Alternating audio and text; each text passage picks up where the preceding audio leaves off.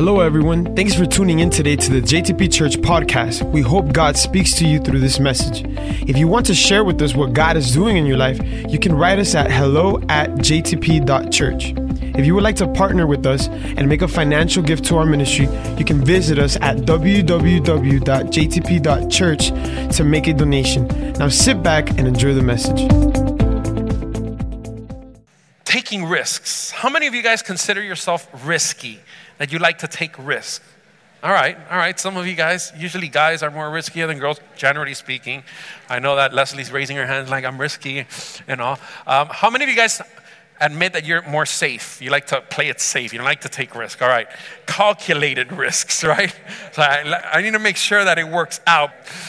And uh, this week I was looking at some pictures on the internet about bridges, and I think we got a few. I, I love bridges. How many of you guys know what bridge that is? Golden Gate. Where is it at? Where's Golden Gate Bridge?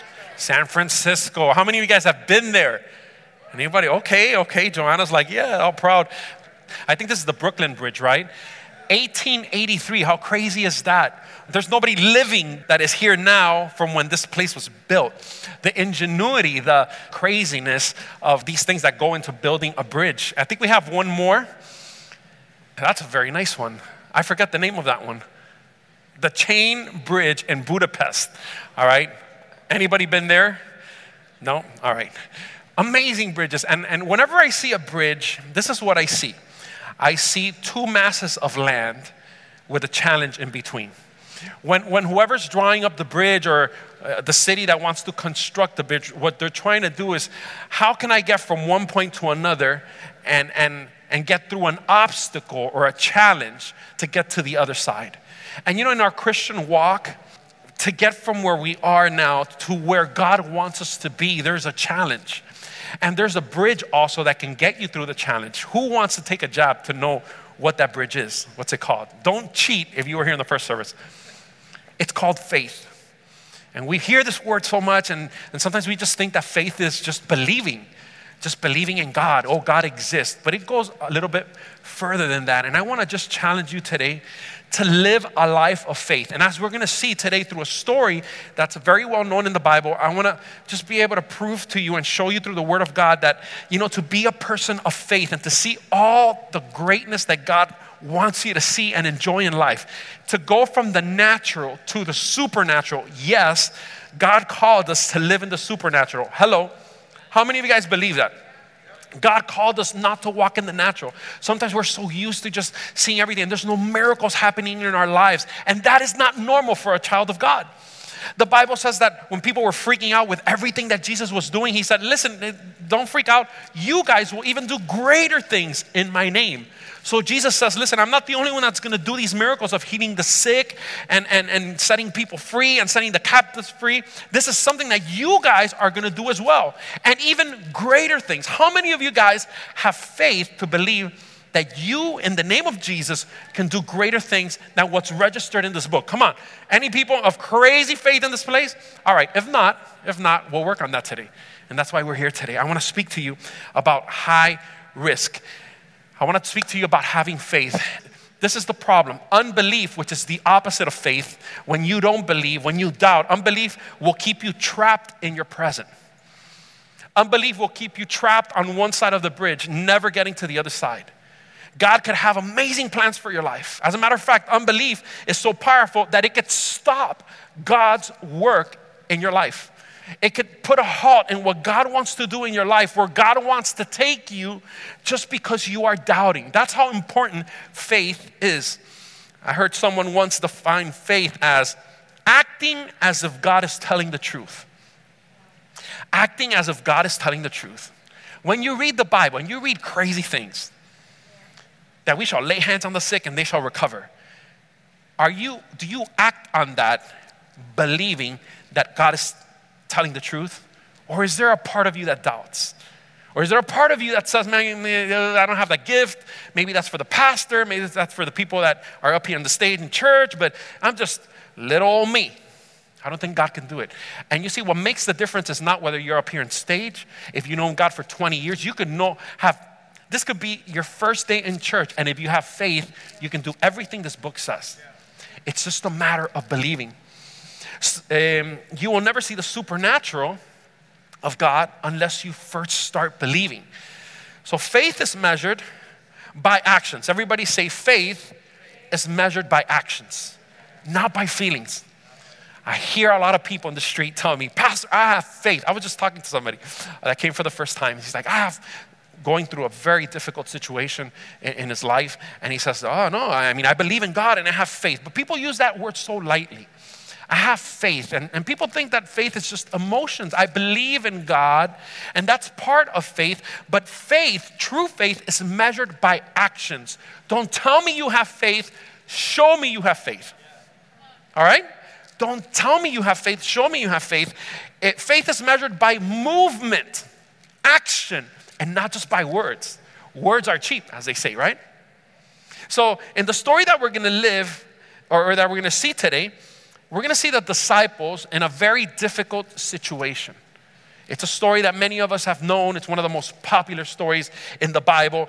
And, and in the midst of all this, all 12 disciples in a pickle, in a very difficult, life threatening situation, we see Peter about to take a risk. The Bible encourages us to live by faith. The Bible says that the just lives by faith.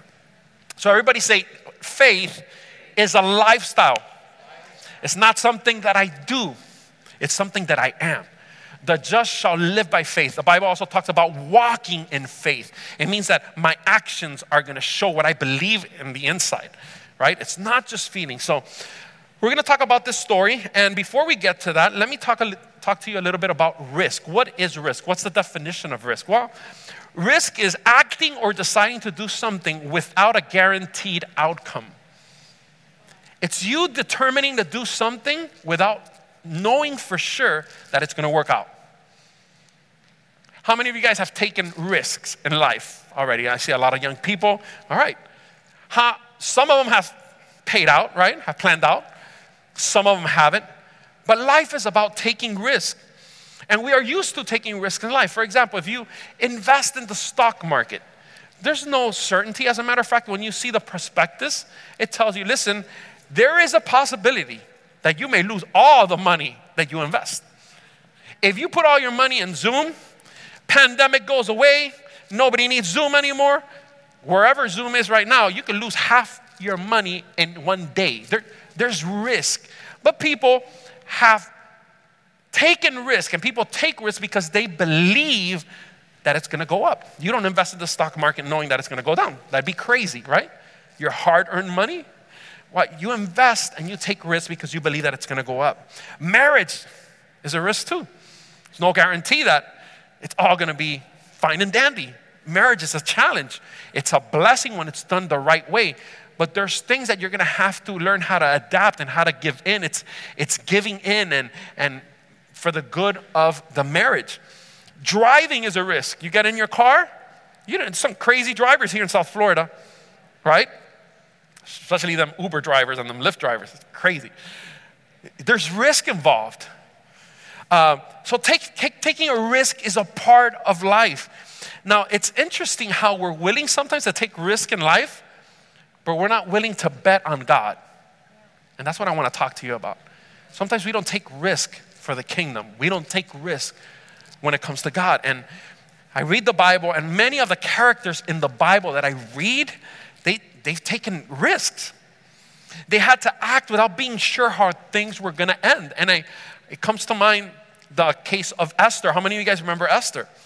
Esther was, uh, she was the queen. She was married to the king, and she was, uh, she was Jewish, she was Hebrew, and the Jews were being persecuted. It was a big problem, and she needed to step up for her people. And the law said that if she went to talk to the king without the king giving her permission, she could lose her life. If he didn't grab his, his uh, cetro, his throne, or whatever you call that thing that kings have, I know how to say it in Spanish, but if he didn't extend it, his staff, to her, then she would die right there on the, they'll kill her. So she took a risk and she says, Listen, if I have to perish, I'll perish, but I need to do this because I was born for such a time as this. She understood that she needed to take a risk and she was willing to risk her life for it. And we all know how it turned out. She risked her life. The king, which loved her so much, did not. He extended his staff to her. She, she wasn't killed, and Israel was restored. But she took a risk. I read about Daniel and his three friends. How many of you guys read about him? The Bible says that King Nebuchadnezzar lifted up a huge statue of himself. All right, you think this, he must have been Argentinian or something like that. I don't know. but he, he made a huge statue of himself and he said, Everybody that does not worship that statue of me is gonna be thrown into a fiery furnace and we're gonna put it seven times hotter than usual, baby. You're just gonna burn there. And then when the music started, everybody was supposed to get, bow down. And everybody did. The music started, and everybody, whoa, what an amazing statue. We worship him. And then three kids, which were Daniel's friends, they stayed standing up. They're like, we're not doing this. And they took him to the king. He says, I'm going to give you one more chance. Still didn't do it. And then he told them, the three guys told the king something that, you know, shows about how much they're willing to risk for the kingdom. He says, listen, the God that we serve, he can save us from your fiery furnace. And then he says something. He says, But even if he doesn't, we're still not worshiping and we're not bowing down to your statue. I think that God is looking for people today that will not bow down to things of this world, that will take risks for the kingdom. Sometimes we want things to be so, so comfortable, and God is wanting us to take risk for his kingdom. I read about the Israelites. You guys remember when the sea opened in two and all the Israelites walked, leaving Egypt?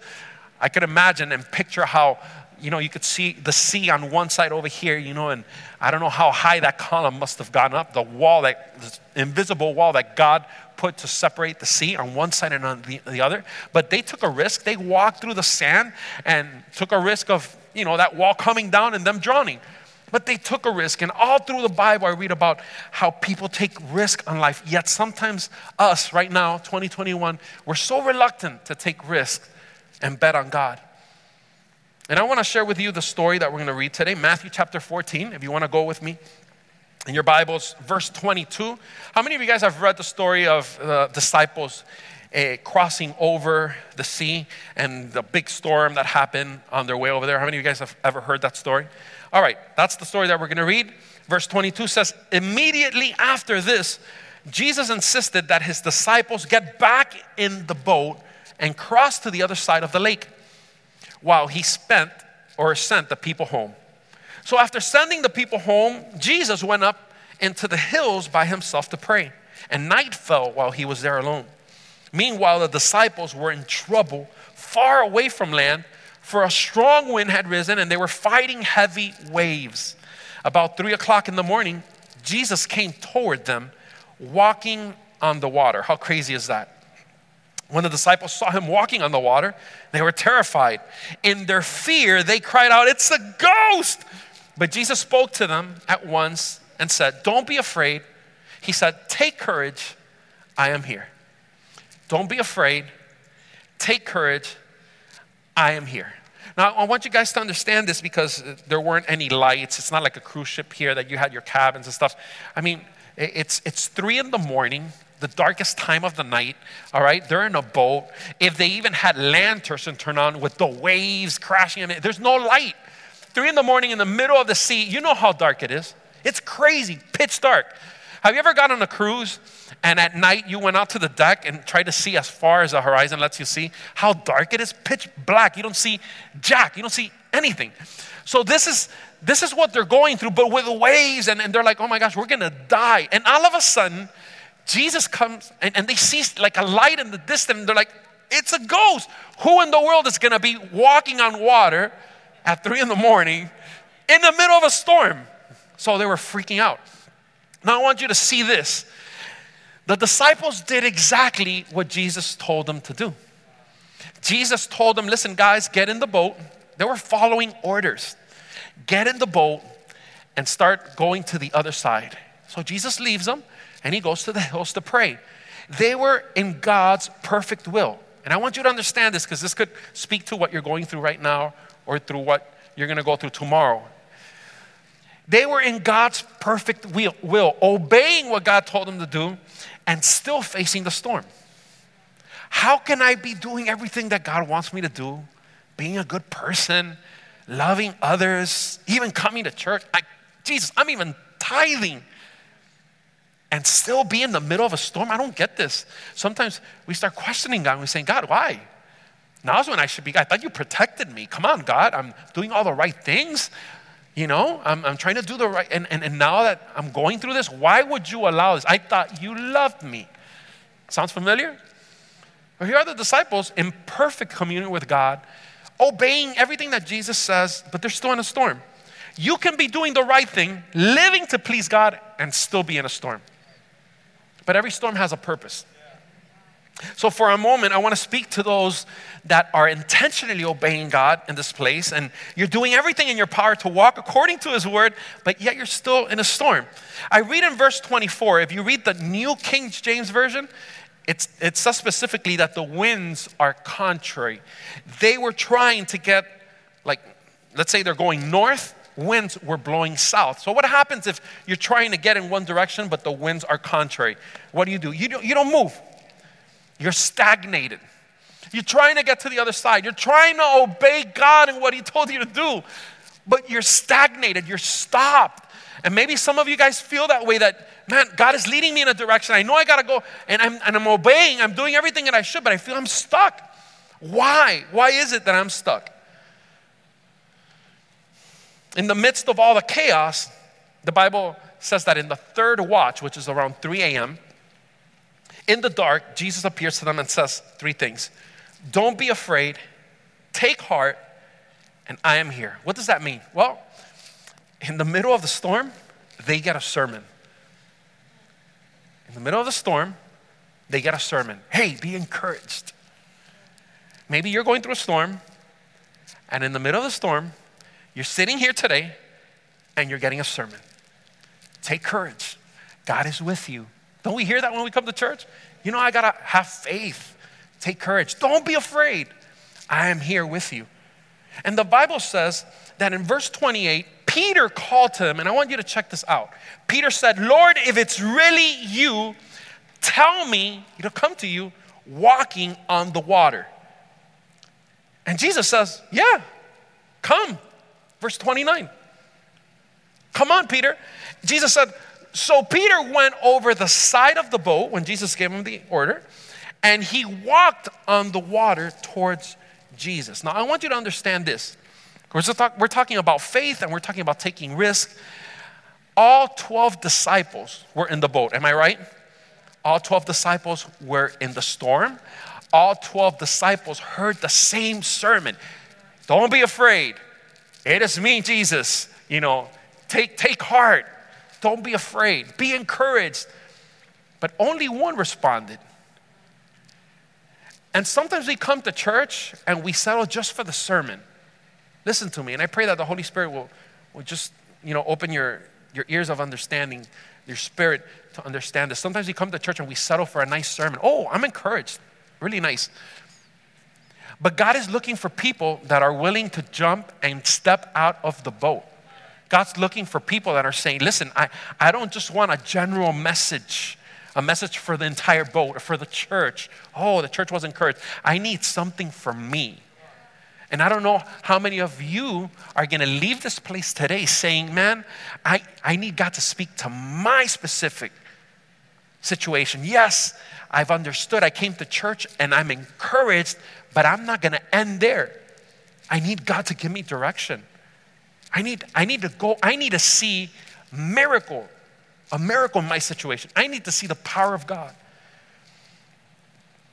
And Peter was the only one out of the 12 who answered and said, If that's you, Jesus, tell me to come. And I love Jesus because he doesn't say, Hey, listen, I am God. Come on, Peter. And you are little old you. You've messed up so many times, you think you can walk on the water? I love Jesus. Jesus says, Yeah, come on, let's go. I got you. And Peter's like, I'm out. And I want you to, because sometimes you see the how they portray it and they picture it, and, and it's just like a calm sea and Peter getting off the boat. It's a storm, people. It's a, you, you know how the waves shake the boat in the storm? It, it, probably even trying to get out, he was falling, you know, in the deck. It's, it's crazy. In the middle of the night with no light, the only light they could see is a reflection of Jesus in the water. I mean, it's, it's, it's insane. Yet Jesus tells them, Come. Peter needed a specific word to experience a miracle in the middle of a storm. And I'm wondering how many of you guys today came to church saying, God, I know you're in church, I know you're going to speak, and you speak in generally, but I need a specific word. I want to go a step further. I want to see miracles in my life. I, I don't want to continue living just in the natural. I need to see your power. I read about the Bible. I don't know how many of you guys have ever felt that you're sitting in church, you're like, I mean, there's got to be some, there's got to be more. Have you guys ever felt that? It's like this, God has to have something more. There's got to be more to this. Because sometimes we, we settle for a Christianity that's idealized and it's a Christianity that we've made up. But there's so much more because God is so great that you can't understand how great His love is, how great His power is. And sometimes we limit it and we think we know it all. But it's those people like Peter that says, God, I just don't want you to come back in the boat and, you know, all, all is calm and we're back to normal. I want to see your power even in the midst of the storm. When you hear a word during a sermon like this, you just can't stop there. You can't just settle for coming to church. You can't just settle for being in the boat. I want more. And the 12 are in God's will, but Peter wanted to experience more. Now, check this out. I want you to get this. The reason why sometimes God allows storms in your life, for those that are going through storms now or that will go through storms soon, because we all go through them. The reason why God allows them to come into your life is because He wants you to see Him as you have never seen Him before. I mean, the disciples saw Jesus, you know, they walked with Him. They had the, the privilege of eating with Jesus. The Bible says that John, one of His beloved disciples, he would lay his head on Jesus' chest. And, and you know, they touched him. I mean, it was something that we can't do today physically so they knew Jesus, but sometimes God will allow you to go through a storm so you could see Jesus in a way that you've never seen him. Yeah, we've seen Jesus, we've eaten with him, we've done great things with him, we've seen the miracles, we've walked, we've gone from town to town, but we've never seen Jesus walk on water. What was the problem that they were facing while they were in the boat? What was the problem? The storm. They saw Jesus walking on the storm walking on their problems. And maybe God brought you here because whatever storm you're going through, He wants you to see Jesus walking over your storm. Sometimes you see our storm is like, oh my gosh, it's impossible. I can never get through this. And sometimes Jesus will allow a storm to come into your life so that you could see him in a way that you've never, ever experienced. And I love how Peter reacts. I'm praying that, I'm believing that JTP Church is a church full of Peters or Penelopes, if you're a girl. Peters and Penelopes that are not conformed with just saying, oh, Jesus is here, we're cool, we're gonna stay safe in our little boat and we're saved, praise the Lord. But people that wanna jump out and say, God, I wanna do that. I wanna walk over my problems too. I wanna walk over the situations that seem impossible. I want that faith. So here's what's mind boggling that only Peter out of 12, listen, they're all, let me just recap, they're all in God's will, yes or no? They're all in God's in obedience to Jesus, yes or no? They're in the boat, they're serving God, they're going to preach the gospel for God's sake, all right? These people are, are disciples. But yet, only one of them, and that's what's mind boggling, only Peter makes the request. Right before this happens, the disciples, all 12 of them, just saw Jesus multiply five breads, loaves of bread, and two fish to feed 5,000 men without counting women and children. No Netflix back then. Y'all know? They used to have like 20 kids each couple, all right? So when it's talking about 5,000 men, at least 25,000 people with just five bread, just a miracle. And on top of that, they picked up 12 huge baskets of leftovers, 12 huge doggy bags. I mean, the disciples just saw this incredible miracle, but now here's Jesus walking over the water, and only one has the audacity or the faith to say, Hey, if that's you, Jesus, I want to do the same thing. I don't know how many of you are bold enough today to say, Man, I want to start walking in the supernatural. I don't want to just thank God because I'm saved. I want to start making a difference in my family because there are a bunch of drug addicts in my family, and I want to pray to God so that God could deliver every single one of them. Or because there's a bunch of people that are sick right now with COVID, and I just want to lay hands and see them get recovered in an instant. Isn't that what the power of God is for?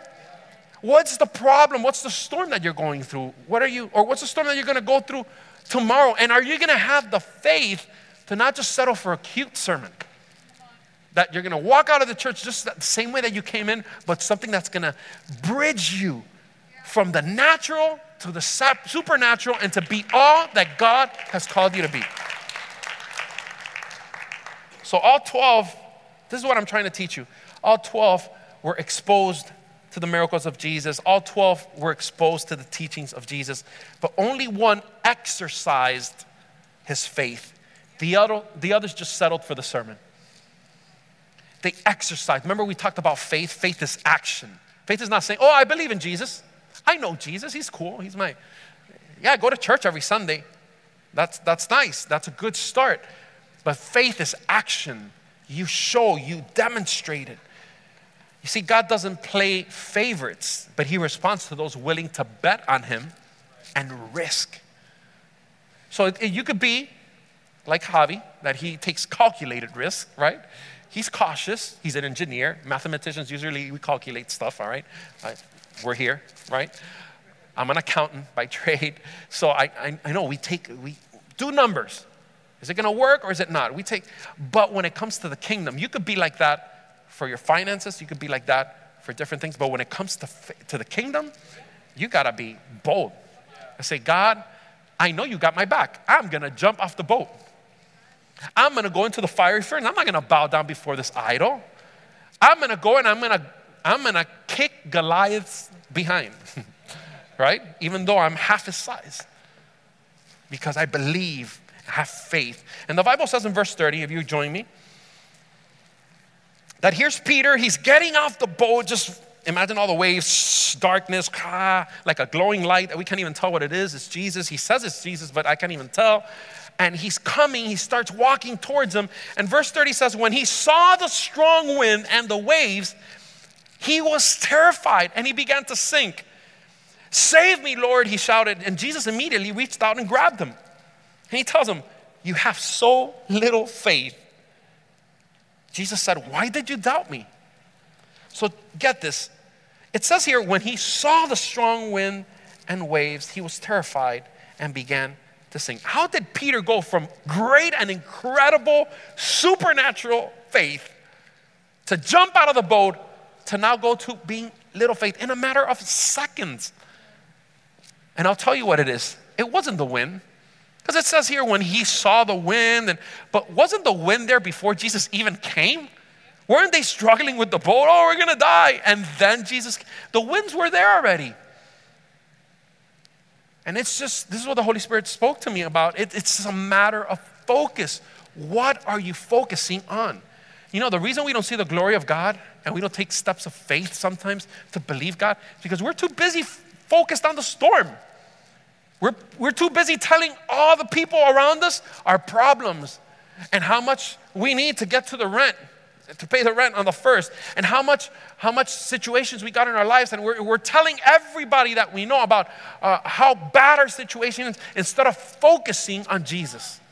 And the problem was that, man, Peter started off right. He said, Man, if it's you, Jesus, let me go because I know that you will never let me down. Let me just go and walk on water. Come. All right, I'm going. He starts walking on the water, but then he says, Wait a second. What, what am I doing? He starts losing focus.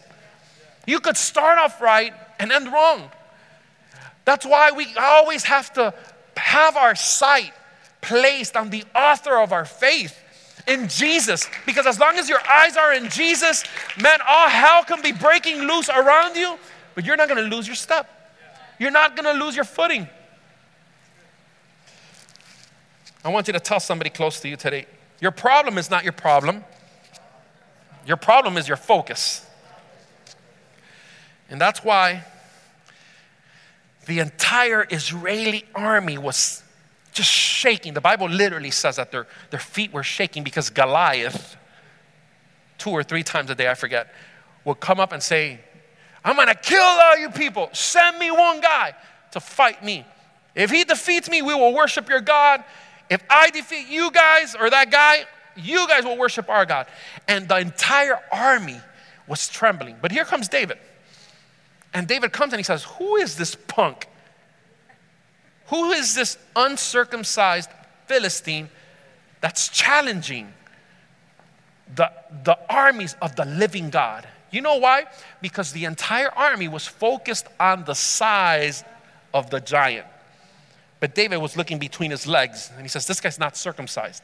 He hasn't been to the doctor yet, right? That meant that he's not under God's covenant. And if he's not under God's protection, we are, I'm gonna hunt him down. And what did David do? Through the power of God, not his power, he got a little rock, foof, ended up cutting his head off. What was the difference between David, one little guy, and the entire army that supposedly the army should be prepared for fights and for battles? It was just a matter of focus.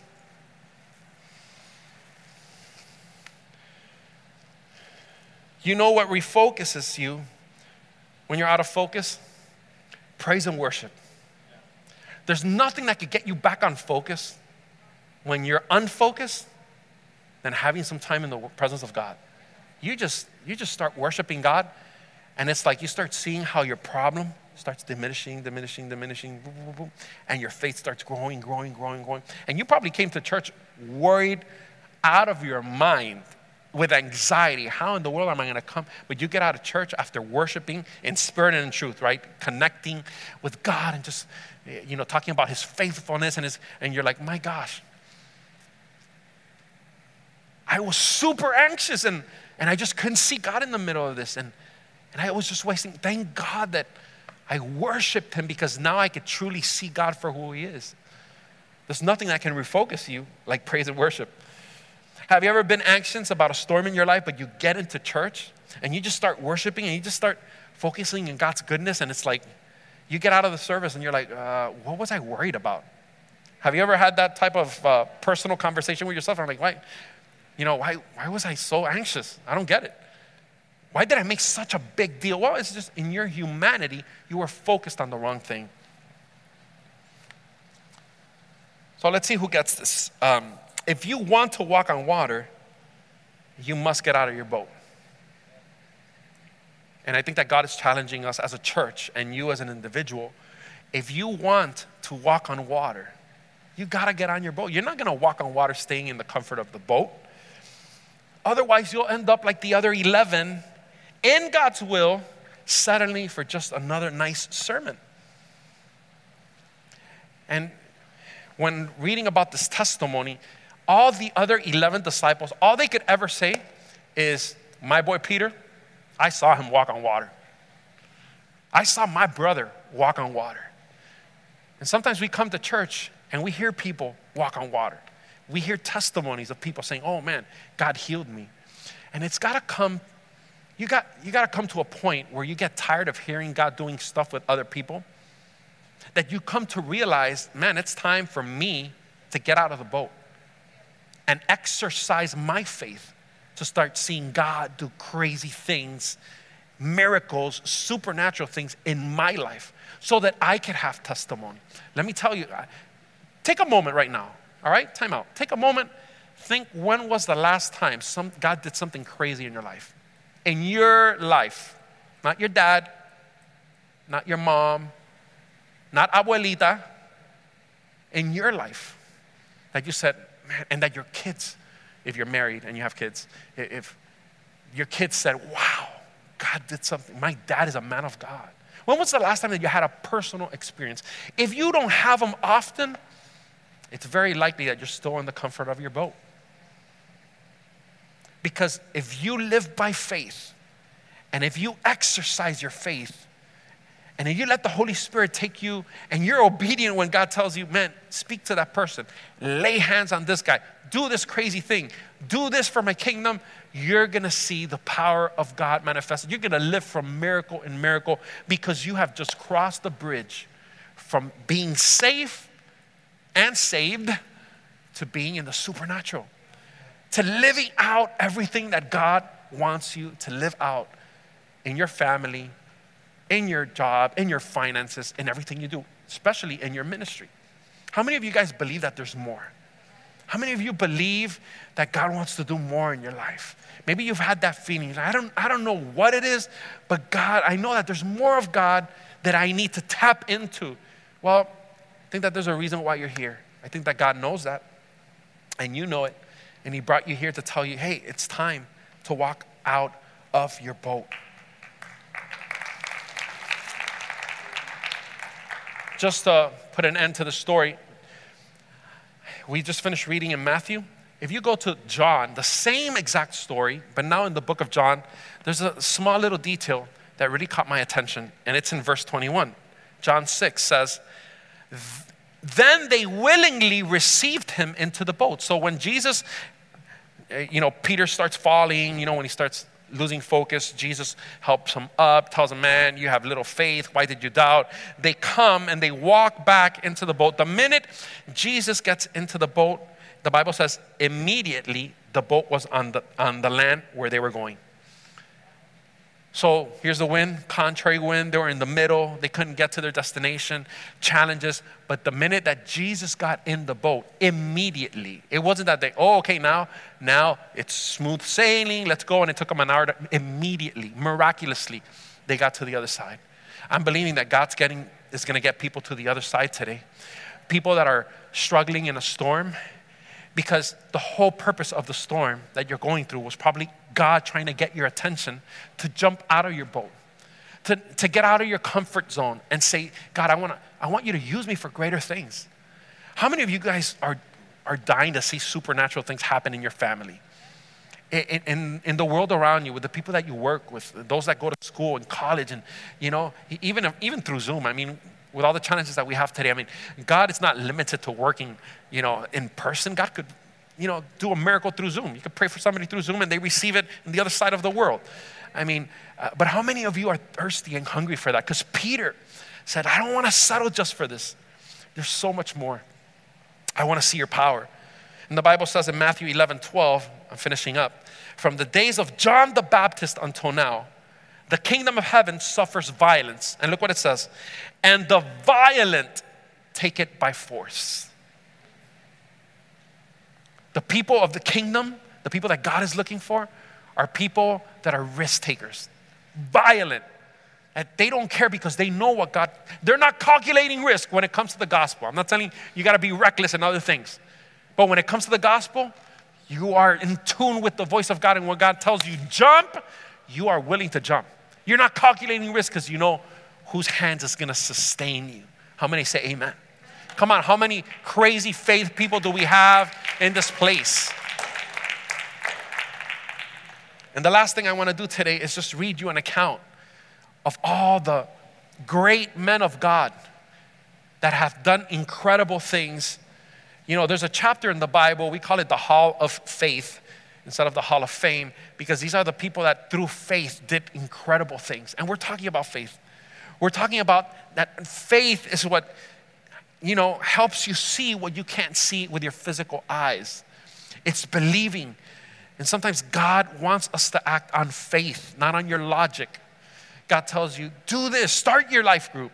And then you start, oh, but I don't have time, but I don't have. It. When it comes to the, when God tells you to do something, just go. Don't calculate. And these people through faith did amazing things. And the reason why their stories are in the Bible is to encourage you to encourage you and you and me so that when we are called by God and when we are challenged to get off our boat in the middle of a storm, that we were able to do the same thing they did. And let me just share a little bit. I know it's a lot, but just pay attention to these crazy things these people did. And this is in Hebrews 11 for those that want to read it at home. I'm not going to read the whole chapter because it's long. But it says faith shows the reality of what we hope for. It is the evidence of things we cannot see. Through their faith, the people in days of old earned a good reputation. How many here want to earn a good reputation with your family members, with the people that surround you, with your kids? By faith, we understand that the entire universe was formed at God's command. That what we now see did not come from anything that can be seen. So there was nothing once, and Jesus or God said, or the Trinity said, Let there be light. And out of nothing, light was formed. And then he created the planets and the stars, and he spoke to nothing. But because there's power in God's word, whatever he speaks comes into existence. Do you know that same power is inside of you? You know, the Bible says that you have the power in your lips that whatever you speak comes to pass. That's why you can never start talking. You, you can't talk bad about yourself. You can't say, oh, I'm good for nothing. Oh, I'm such a horrible, oh, I'm so unlucky. Oh, I always lose. That you can't, you gotta change the way you talk about yourself because there's power in your words. The same power that was in Jesus and God when He was forming the universe, it's in us. And then it says in verse 7, pay attention just for a few seconds. It was by faith. Everybody say by faith. That Noah, y'all remember Noah, right? Bruce Almighty. You guys remember the movie, right? The big ark and the animals. All right. Okay, so by faith, Noah built a cruise ship to save his family from the flood. He obeyed God. We talked about obeying being God's love language. That's how we show God that we love Him through obedience. So, because he obeyed God, he was able to do something crazy. He built a cruise ship in his backyard and started telling people, hey, if you don't come, there's gonna be a flood and you're all gonna die. People started laughing at him, but he still did it. Why? Through faith. It was crazy, but he believed and he didn't care what people thought, and he did it. Verse number eight, it says, By faith, Abraham obeyed God. There's that word again, obeying. When God called him to leave his home and go to another land that God would give him as an inheritance. And he went without knowing where he was going. You see the pattern here? God sometimes gonna tell you to do things that don't make sense. And if you stop and try to think about it, by the time you're done trying to understand it, which you won't, that's too late already. You missed out. Sometimes you just gotta do things by faith. It was by faith that Sarah, his wife, was able to have a child, though she was barren and was too old. 90 years old having a kid. Can you picture that? I don't wanna see the pictures. Verse 13 all these people died. Check this out. All these people died believing what God has promised them. They did not receive what was promised, but they saw it all from a distance and welcomed it. They agreed that they were foreigners and nomads on earth. Man, these people, God promised them great things. Do this crazy thing because I'm gonna, I'm gonna do amazing things. They died and they still didn't see the promise fulfilled, but they knew that their children were gonna enjoy it. That's how much they believed God. You know, sometimes we're so we're so obsessed with God blessing us and with, and we're so obsessed like if like if this is everything here. And listen to me, we're nomads. The Bible says that these people understood that we're just nomads that we're pilgrims. That means that we don't belong here. People of God, you know, there's a heavenly place that God wants to prepare for us. I'm just here for a second. The reason why God didn't take me to heaven already when I gave my life to Jesus is because there's work to do and there's other people that need to know about Jesus. But my true place, it's heaven. God's preparing me a nice little shack up there. He's, he's preparing some nice things that eyes have never seen and ears have not heard. And the true people of God, the true people of faith know this. That's why they're willing to risk here. I don't care what people say about me. I don't care if they call me fanatic. I don't care if they, why? Because I know on my faith. I know what I've believed in. I have decided to take a step out of the boat of my comfort to believe God for greater things. And I know that there's a price for me. Even whether I see it in my lifetime or not, I know that God is faithful to his promises. Verse number 22 says, It was by faith that Joseph, when he was about to die, said confidently that the people of Israel would leave Egypt. And they did. You know many years after? 430 years after. But he saw it because he was a man of faith. It was by faith that Moses' parents hid him for three months when he was born. They saw that God had given them an unusual child and they were not afraid to disobey the king's command in favor of God's. It was by faith that the people of Israel marched around Jericho. How crazy is that? They marched around a city and the walls came crashing down. How do you reason that you can't? It was by faith that Rahab, the prostitute, hello, was not destroyed with the people in her city who refused to obey God, for she had given a friendly welcome to the spies. And then it says this, finishing up, guys, bear with me a couple of minutes. Verse 32 How much more do I need to say? It's like saying, hey, how much, how many more examples do you need? I think that God is telling us, hey, how, how much, how much because I could just read you 20,000, 20 more stories, but if you don't look inside of you and say, man, what am I living for? Am I, am I in the comfort of my own little boat? Glad that Jesus saved me. Praise the Lord. I want to live my best life here and nobody else bother me because I want to do my own thing? Or am I going to take a step of faith? How much more do I need to say? It would take too long to recount the stories of faith of Gideon Barak, Samson, Jephthah, all these people in the Bible, the prophets. By faith, these people overthrew kingdoms. Check this out. They ruled with justice and received what God had promised them. Everything that God has promised you 2,000, some people say 3,000 promises in this book, in the Bible, you receive them only, only by faith. The way you receive everything God left you in this book is by believing it. That's why if you have doubt, if you have unbelief, we said at the beginning, it's like that bridge. You're staying in the natural. And you're not getting to where God wants you. You, don't, you can't receive promises unless you truly believe them. And then it says, by faith, these people ruled with justice, shut the mouths of lions. How many would like to do that? Shut the mouth of a lion? Yeah, Javi? I would like to shut the mouth of a lion. Anybody else?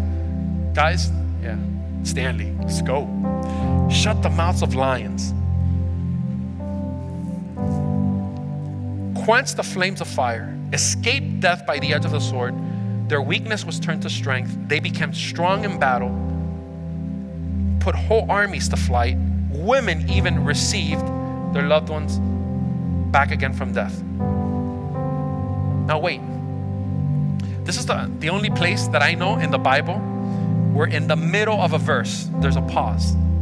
Usually there's a verse, the verse ends, and there's another subtitle, and another new story starts, or, or the authors or whoever edited the Bible, they just break stuff up. But here, interestingly enough, in the middle of a verse, they split something in the middle of one specific verse. And what I think the author or whoever did this was trying to do, I think it was trying to point out a, a more excellent level of faith I think I was trying to say, look, but then there's another extreme, more extreme level of faith. And I want you to pay attention to what it says. It says, but others, because of their faith, were tortured. We don't like that word, right? We want to we want to live good. We want to eat well, we want to live well, and have lots of money. The Bible says that because of faith, and this is another level, because of their faith, were tortured, refusing to turn from God in order to be set free. Say, if you say that you don't believe in God, we'll let you go. But if you say that you believe in God, we're going to torture you here, we're to kill you and make it hurt and make it last so you could suffer. And still they said, I'm not denying God. It says that they placed their hope in a better life after the resurrection. You see, when you have faith to see things that are to come, when you have that level of faith that you can see Jesus despite the storm, you know that you're only here for a minute, but your, your true reward is, you know, up there in heaven. You live differently. It says, some were jeered at and their backs were cut open with whips. Hello. Others were chained in prison. Some died by stoning. You know, we talked about Stephen last week, right? They killed them with stones. Some were sawed in half. You know what that means?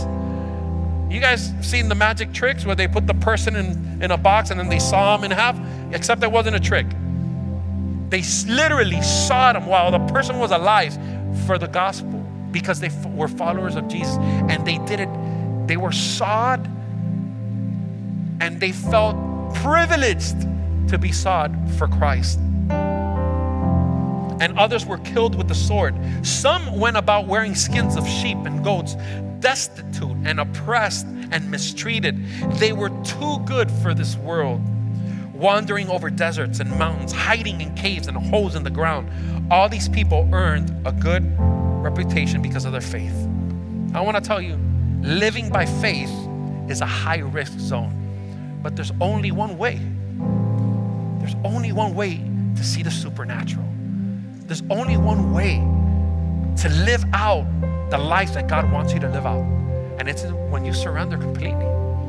And when you say, God, I, don't want to just stay in my little boat and just listen to a sermon and be encouraged. God, I want to take a step of faith. Yeah, you're going to have to risk. You're going to have to risk. You can, oh my gosh, but what, what if I could fall? I could drown. I could. But when you have your focus on Jesus, you won't drown. It might be scary taking that step, but if you could overcome the fear at the beginning to take the step, you're going to see God's glory. JTP, why don't we stand today? I don't know who God's talking to today. I don't know in what way or in what capacity God is challenging you. But if you are just tired not having miracles, not seeing miracles, listen, and maybe you've never seen a miracle in your entire life, I want to tell you that is not normal for a life that's committed to Jesus because wherever God is, miracles happen.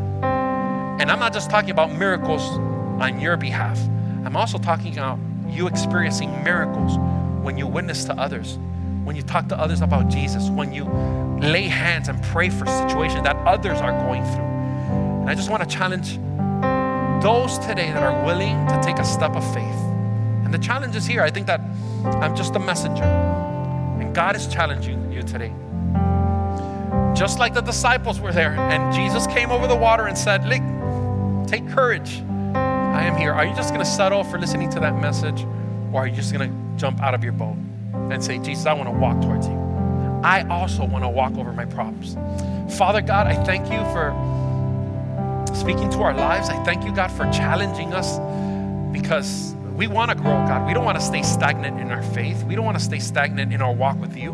We know that there's so much more. And God, we just want to see the supernatural. We want to see everything that's in this book. We don't want to just read stories about what happened in days ago or years ago.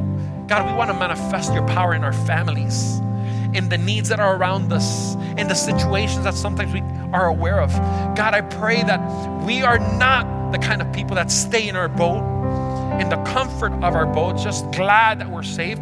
We pray, God, that we would push further and when, that we would take risk to get out of our situation and start walking into the supernatural. Father, I pray that every single person in this place that it's willing and in that it's that is going to respond to this calling today. I pray, God, and I'm encouraged and I'm excited to see what you're going to start doing in their lives as soon as today. How you're going to start using them in their families with the people that they love, with the people that they know that are going through situations, speaking the gospel with boldness, with manifestations of power. God, we pray that revival will start, not in our cities, but in our hearts. Revival will start in our in the places where we do life, in our schools, in our places of work, in our businesses, God, in our, in our neighborhoods, in the places where we do life. We pray that we could be true testimonies of the power of God. In Jesus' name, amen and. Amen.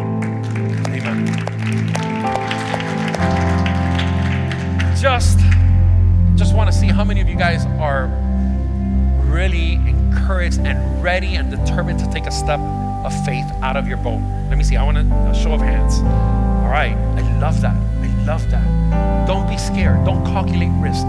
Just step out and I want to do one last thing. If this is the first time you've come, or second, or third, or twentieth, but you've never let Jesus be the Lord of your life, Bible says that the only way you can be saved is not through good works and being a good person, it's through a gift that Jesus gave every single one of us. So if you're watching us through the streaming, or if you're here and you've never done that prayer, just say these words with me from the bottom of your heart. Say, Lord Jesus, on this day, I give you my heart.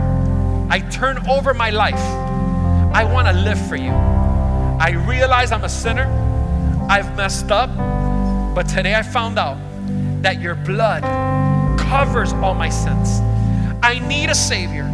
So would you come, Jesus, and be my Savior, my personal Savior, and cleanse me of all my sins and forgive me of every single one of them? From this day on, I will walk according to your word.